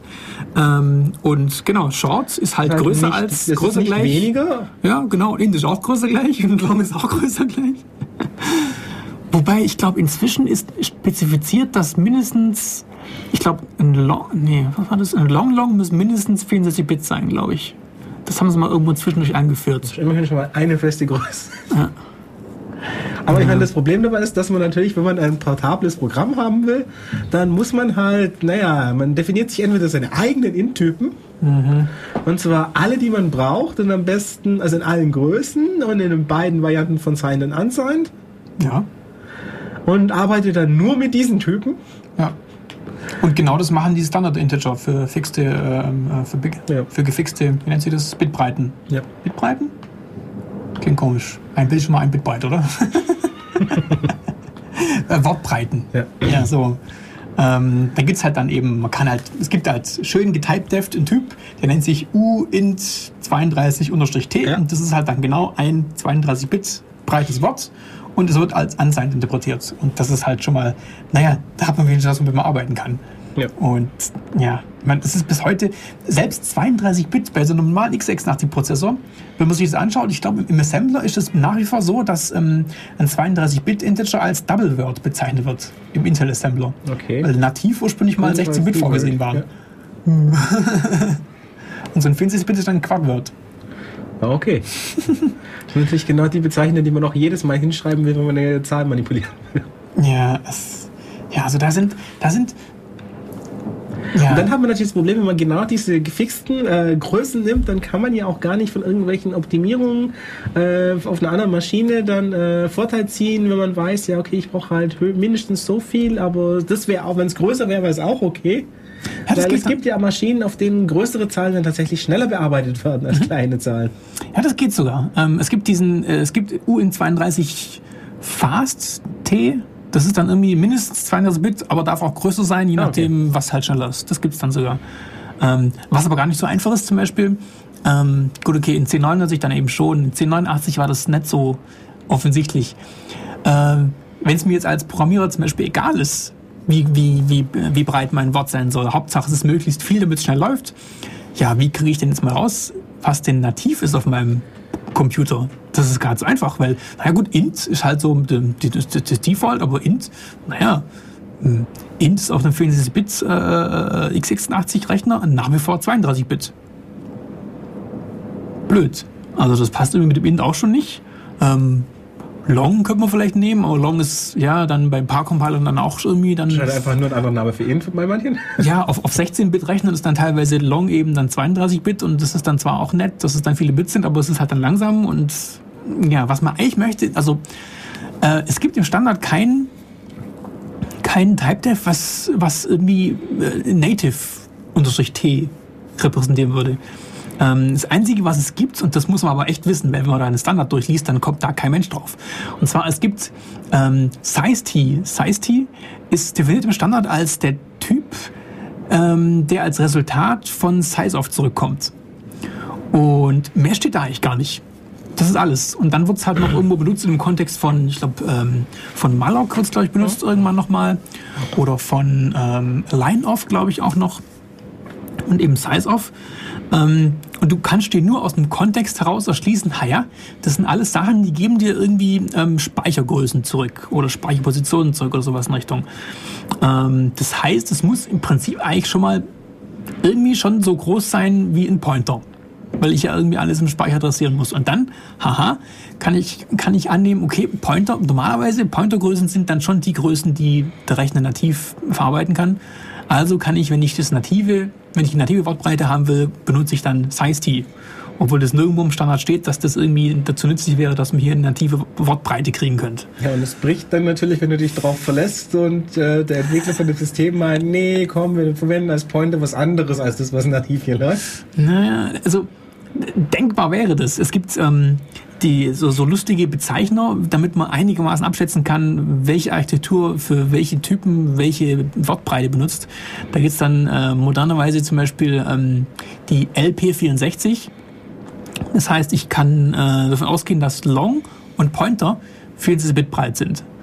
Ähm, wobei bei Windows bricht es dann schon wieder. Windows hat zum Beispiel äh, LLP da sind dann Longs immer noch 32-Bit, obwohl es auf Windows 64 eigentlich 40-Bit sein könnte oder sollte oder wie auch immer.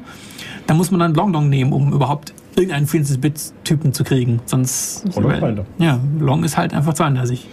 Ich mein, Und Pointer, auch, ja. Ja, ich meine, das Schöne in Pointer ist ja auch eine Zahl. Ja. Ja, ja. Und bei 1099 muss man dazu sagen, eigentlich, es gibt inzwischen auch einen Pointer-T. Also bei, bei 1089 gab es es eben noch nicht, da gab es nur diesen, äh, diesen Size-T und witzigerweise, es gab schon einen, einen, einen Pointer-Diff, gab es schon. Das ist dann die, die Signed-Variante von, von Size-T. Ja, das ist halt der Unterschied zwischen zwei Pointer. Ja, genau, genau. Da kommt man Distanzen zwischen zwei Objekten irgendwie ähm, ähm, äh, sich ähm, ausrechnen oder sowas in Richtung. Ja, irgendwas in der Richtung. Wenn man weiß, dass zwei Structs hintereinander sind, kann man ja dann sagen, okay, wir setzen es auseinander. Wie groß ist das Ding? Zum Beispiel. Ja. Könnte man vielleicht auch anders rausfinden, aber Ja, ja und ähm, wie, wie sind wir da jetzt von C 0x drauf gekommen? ähm, Ja, genau. das- Bei, C 0x sollen diese Fixed-Size-Type-Devs äh, ganz neu in C endlich auch mal offiziell reinkommen. Man kann es Oh. natürlich jetzt schon irgendwie reinnehmen, weil C funktioniert ja meistens. Mhm. ja. Und ich glaube, viele Leute, also ich kenne ein paar, die es benutzen, dann auch in C, aber dann wäre es eben jetzt mal offiziell Teil vom Standard. Ähm, was kommt noch? Also, ja, wir brauchen jetzt nicht, nicht alles. Vielleicht Die witzigsten Features von C 0x, so wie ich sie mitbekommen habe, ähm, obwohl ich ja C auch nicht mag und nicht so wirklich benutzen will, freiwillig. Äh, Lambdas kommen in C. Ah, ja ich meine, sind wir auch mal gespannt, was, was Ja, das das, wird. was man jetzt noch dringend braucht. Ja, ich meine, hey, Java kriegt's ja auch so, so eventuell, wobei ich glaube, die kriegen nur Closures. Ich weiß nicht, Lambdas, ob wir das kriegen. Ich meine, äh, ja, der Unterschied ist ja nur, ob sie den Kontext mitnehmen oder nicht. Lambdas können ja Closures sein und müssen aber nicht. Ah, okay, so. Ja. Also jedes Closure ist theoretisch. Also Lambda. Okay, du kannst natürlich auch ein Closure um was nehmen, was du vorher. Also bevor wir ja groß hier reden. So. Lambda ist eben, wenn man sagt, okay, ich habe hier ähm, normalerweise hat man ja normalerweise einen Methodenkörper. Als Methode eben oder als Function, je nachdem. Und ein Lambda ist eben, wenn man sagt, okay, äh, ich sag ein Lambda und danach ein Körper wie von einer Funktion. Und das Lambda sagt, okay, es nimmt den Körper und produziert daraus ein Objekt, das man aufrufen kann. Also theoretisch das, was man auch kriegt, wenn man in C, äh, C++ einfach einen Pointer kriegt für eine Funktion. Nur halt, dass da jetzt kein Funktionsname dranhängt und sonst irgendwas. Und die Sache ist, okay, welchen Kontext hat das Ganze jetzt? Äh, standardmäßig hat es normalerweise einfach den Kontext, von dem der es jetzt gerade aufruft. Dann ist es normal. Und eine Closure sagt eben, okay, ich nehme den Kontext mit von dem Moment, wo ich erzeugt wurde. Das kann dann so schöne Effekte haben, wie wenn man äh, jetzt ein Callback macht, also irgendein Objekt will einen irgendwann irgendwas mitteilen und man muss ihm halt was in die Hand drücken, dass es benutzen kann. Dann, naja, in Java produziert man eine anonyme innere Klasse und übergibt die, Mhm. was naja, ein bisschen seltsam aussieht, aber wunderbar funktioniert. Und mit Lambdas kann man eben, äh, mit einem Closure kann man eben sagen, okay, man produziert einfach ein Stück Code, der dann richtig auf diese Nachteilung, äh, Mitteilung reagiert. Oder macht dazu aus ein Lambda und er gibt das Ding einfach. Und das Ding auf der anderen Seite sagt, Seite sagt dann einfach, okay, ich nehme das Ding und rufe jetzt einfach Call drauf auf als Beispiel. Und das tut dann schon das Richtige. Und diese Closure kann dann eben auf die inneren Zustände von dem aufrufenden Objekt zugreifen. Und auch, äh, wenn man Garbage Collection verwendet, äh, bleibt dieses andere Objekt auch erhalten, sogar wenn der, die Closure der einzige Referenz drauf ist. Also jetzt zum Beispiel bei Ruby und bei anderen dynamischen Sprachen, die sowas benutzen. Dann kann man also einfach ein großes Objekt produzieren, ein Closure rausziehen, das Objekt theoretisch wegwerfen und halt die Closure übergeben und solange das Ding gebraucht wird, existiert es halt weiter und wenn das andere Ding irgendwann die Closure wegwirft, dann ist das Ding außenrum dann auch später mal weg. Ja, witzig. Das ist sehr praktisch. Also gerade wenn man von Java herkommt und weiß, äh, was weiß ich, man will eine GUI-Applikation schreiben und will auf äh, Fenster-Events reagieren, dann muss man ja den Window-Listener implementieren. Ja, die Klassiker. Und äh, die Klasse, die irgendwas Sinnvolles tun will, die will eigentlich nicht Window-Listener implementieren. Mhm. Weil du kriegst äh, zwei Dutzend Methoden, also wenn du wirklich auf alles reagieren willst, ungefähr zwei Dutzend Methoden, die du äh, implementieren musst oder willst. Mhm. Und dann hat deine Klasse, die eigentlich was anderes tun soll, diese zwei Dutzend Methoden, die da einfach so drinstecken und völlig sinnlos sind und halt den Code hässlich machen und dann produzierst du halt eine andere Klasse und dann gibst die für dich. Hm. Und wenn es eine innere Klasse ist, dann darf die halt auf deinen inneren Zustand Ja. reagieren und dann Ja. kriegst du halt als Workaround die Closure. Mhm. Und wenn das jetzt in Java auch kommt, dann kriegst du das halt. Wahrscheinlich wird es nur so, dass du eine andere Syntax für innere Klassen machst. Also. Ja, okay. Wobei die sind ja auch ein dreckiger Hack eigentlich. Mhm. Weil das, äh, die innere Klasse die steht, ja im Source Code auch mit drin. Dann produziert aber, wenn es compiled ist, ein eigenes Objekt Mhm. mit einem hässlichen Namen. Okay. Also der Compiler produziert dann, also was weiß ich, du hast dann deine innere, äh, äußere Klasse und das Ding hat dann halt innere Klasse Dollar äußere Klasse Punkt Class als Name. Und Dollar ist ein Zeichen, das nicht vorkommen darf standardmäßig in den Klassennamen, weshalb das funktioniert. Und die JVM guckt sich dann halt diese Klassendinger an und sieht, ah, da ist ein Dollar drin, das muss irgendwie zu dem anderen Ding dazugehören. Aber es sind wir schon anders. Wir wollten ja eigentlich über C 0x und D-Lambdas und Closures da reden. Ja, aber also, witzig, was da auch für böse Hexer hinter den Kulissen sind. Sobald man da immer unter die Haube guckt. ja, äh, ja, ich meine, die Lambdas, wie ich schon gesagt, eine Funktion von den Lambdas braucht man eigentlich in C ja nicht. Weil man kann ja einfach ein Funktionsobjekt überstellen und die Adresse übergeben. Ja. Und dann wird das Ding aufgerufen und ist glücklich. Ja. Also, ja. Das ist eigentlich auch das, wofür das normalerweise benutzt wird, also soweit ich das weiß. Ich meine, man kann natürlich auch äh, Dynamic, äh, nee, ähm, äh, self-modifizierenden Code effektiv produzieren, damit, indem man da Funktionen erzeugt, die dynamisch aufgerufen werden und hin und her geschoben werden. Und naja, man kann sich da auch sein zweites Objektsystem neben dem äh, normalen Objektsystem parallel installieren, weil ich meine, so ein Objekt ist ja auch bloß eine Ansammlung von Daten und Funktionen. Mhm. Ja, ja gerade im, im, im, im C-Kontext zumindest. Ja. ja. Ich weiß auch nicht. Also, ähm, äh, das Gefühl, was sich mir bei diesem ganzen Zeug aufdrängt, die machen, da wird da Blödsinn rein. Ähm, nein, nein, Komplexität ich mein, bis zum Abwinken, als ob wir nicht schon genügend Möglichkeiten hätten, das Rad neu zu finden in C++. Aber die wirklich dringenden Probleme, die haben sie mal wieder ausgespart. Also äh, ähm, ich ja, habe zum Beispiel... Ich habe jetzt zum Beispiel die, bei Java diese Closure-Geschichten oder was sie da gerade sonst haben, das interessiert mich relativ wenig, weil da irgendwie tolle anonyme äh, Händler hier äh, schlumpfiger äh, abstrahieren zu können, das ist mir eigentlich wurscht. Was ich gern hätte, wären zum Beispiel Sachen für Concurrency. Das ist zurzeit gerade so ein bisschen mal wieder Hype. Wir wollen parallelisieren ja. und eventuell könnte man mit den Mechanismen, die man für Closures benutzt, sowas machen wie User-Level-Threads. Ähm, dass du also im Prinzip den Kontext äh, von einem ja, wir nehmen das von einem Aktor. Ich, ich benutze mhm. mal einfach diese Aktor-Sprechweise jetzt, dass ich also den, den Kontext von so einem User-Level-Thread, von so einem kleinen Mini-Thread, das nennt sich den Aktor, dass ich den einfach speichere, zurücklegen kann, kostet praktisch nichts und dann auf die Art und Weise mit, weiß ich, 20.000 Objekten rumvorwerken kann innerhalb auf einem Prozessor und auf dem nächsten Prozessor nochmal 20.000 Objekte und damit dann ähm, schön abstrahiert mehrere Ausführungsfäden laufen lassen kann, ohne dass es mich groß kümmert, was ich da jetzt mit irgendwelchen Locking-Geschichten machen muss oder dass halt äh, Threads erzeugen und äh, zumachen so schwergewichtig sein sollte und dass man Inversion of Control braucht, dass ich einen großen zentralen ähm, Scheduler habe, der hier äh, alle Mini-Threads kennen muss und es dann schön verteilen muss. Nee, das macht dann eben das, äh, die, die Runtime für mich automatisch. Das ist eigentlich alles ganz nett und das finde ich witzig, wenn sie das hätten in Java, das machen sie aber nicht. Da muss man dann eher auf Skala ja, gehen. Multithreading auf Java ist sowieso schon Spaß, weil von wegen äh, Plattformunabhängigkeit hast du ja den Bonus-Gag, dass du normalerweise nicht mal weißt, welche Art von Threads du eigentlich kriegst, wenn du Thread from New sagst. Stimmt, ja.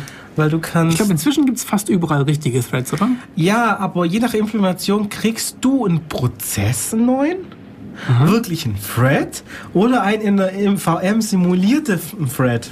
Wobei die Sache mit dem Prozess, das war, das war ähm, so ein spaßiger Gag. Ich weiß, äh, das war auf einem System, da war es billiger, einen Prozess aufzureißen und da dran zu koppeln, als einfach einen neuen Thread aufzumachen.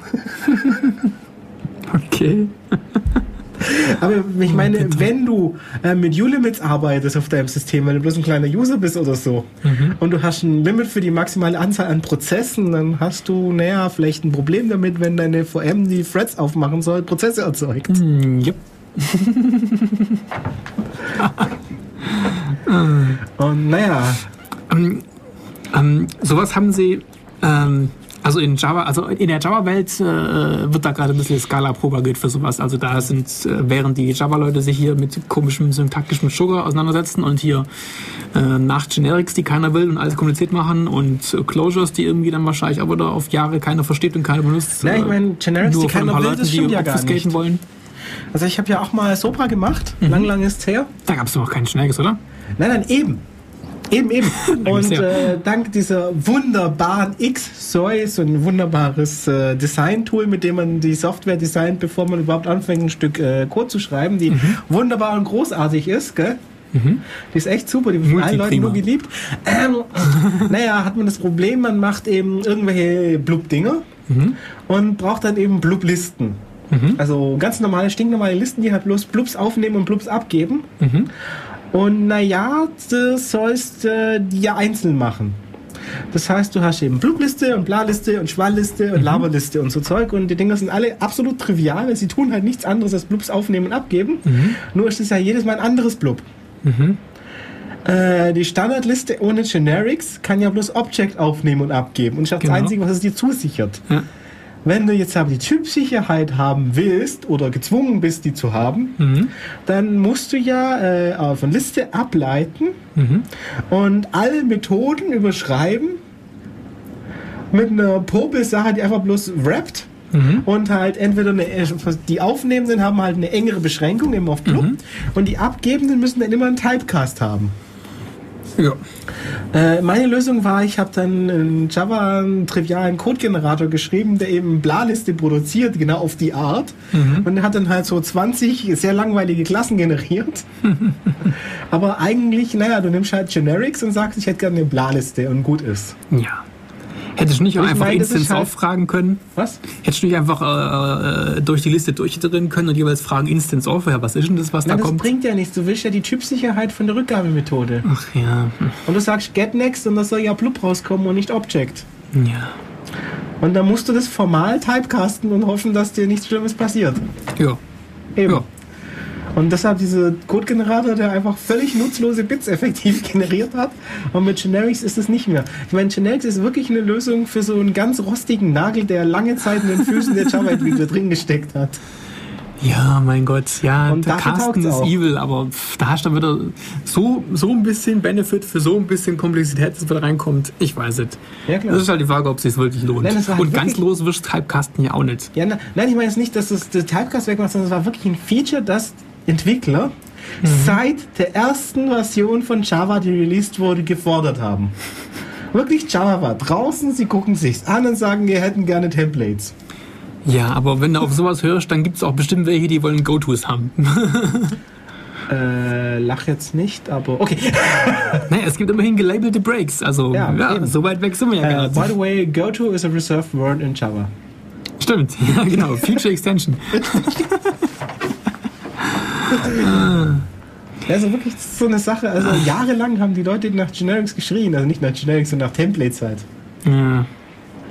Aber es ist halt wirklich so ein Fall, der tut wirklich weh, wenn man es nicht hat. Ja.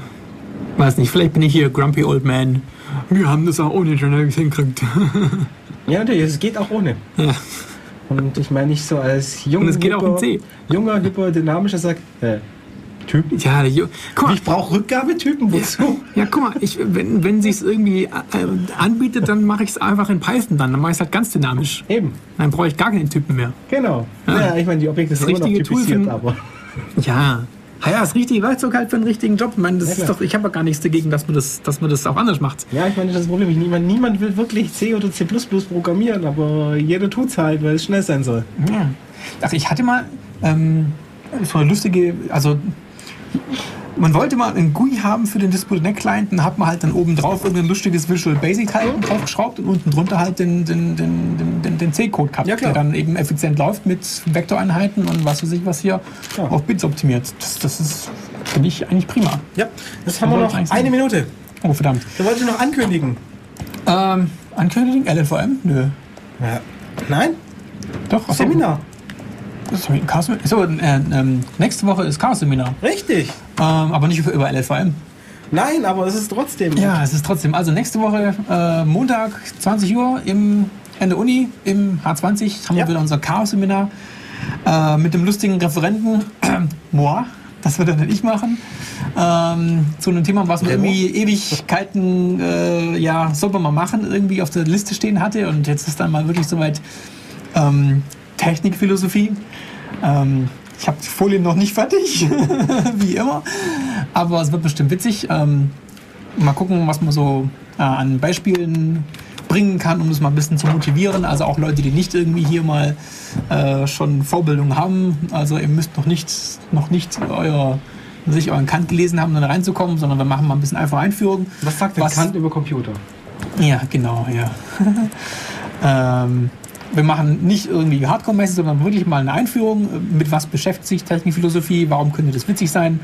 Ähm, ist es eventuell auch relevant, mal hier für den Kontext vom CCC mal zu wissen, was dann im theoretischen Hintergrund-Gedankengebäuden stehen kann und ja, dass man ein bisschen Bespaßung machen. Ähm, gut, sonst ähm, im Chat kam noch Frage nach Assembler. Da gibt es auch ein Chaos-Seminar dann in drei Monaten. Also brauchen wir heute nicht im äh, ist nicht schlimm, dass wir es heute nicht besprochen haben hier mit Assembler. Ja. Das wird dann sogar auch oder ich machen. Das wäre ich dann bisschen- off-topic oder so. ja, ich mache ein bisschen ARM-Assembler nebenher in einem anderen Projekt. Dann kann man das dann da besprechen. LLVM ähm, könnt ihr euch mal runterladen. Ich finde ihn cool. Äh, bleibt jetzt bloß noch äh, hier den Pointer zu sagen. Haben wir keine Zeit mit ihm zu besprechen. Toller Compiler. Also es gibt nicht nur GCC. Probiert es ruhig mal aus. Hilft vielleicht das Zeug ein bisschen standardkompatibler zu machen. Und Ja, ich meine schon alleine, wenn man das in zwei verschiedene Compiler reinwirft und naja, es kommt bei beiden was raus, was tatsächlich kompiliert und Ja, das das, läuft ja. und vielleicht sogar noch ähnliche Ergebnisse liefert, Ja, dann ist man fast schon glücklich. Ja, das hilft schon viel, da ein bisschen hier zu sehr. Wie nennen, die, die, GNU-Leute haben noch so ein, so ein lustiges Wort dafür. Äh, Vendor Trap oder sowas in Richtung? Vendor Specific? Naja, egal. Ja, aber das Problem ist, naja, wenn sie der Vendor sind, dann ist es ja, Ja. nichts Böses. Genau, äh, egal. Kein Bashing mehr, keine Zeit. Okay, ähm, ja, das war's dann, oder? Ja. Also dann wieder bis in zwei Wochen mit Def Radio, mit, äh, ich weiß nicht welches Thema, aber es wird bestimmt. Ja, cool, mal, dass es in zwei Wochen auch nochmal der Friday gibt. ja, genau. Und kommt auf jeden Fall ins großartige Chaos-Seminar über Technikphilosophie und ansonsten noch einen schönen Sonntag. Äh, freut euch über das regnerische Wetter in Neu-Ulm. In Ulm. Ja, in Wir sind hier auf der richtigen Seite der Donau. Achso, ja, stimmt. Ja, ja, wir sind ja wieder im Ausland. also dann genießt noch den regnerischen Sonntag und viel Spaß. Ciao. Ciao.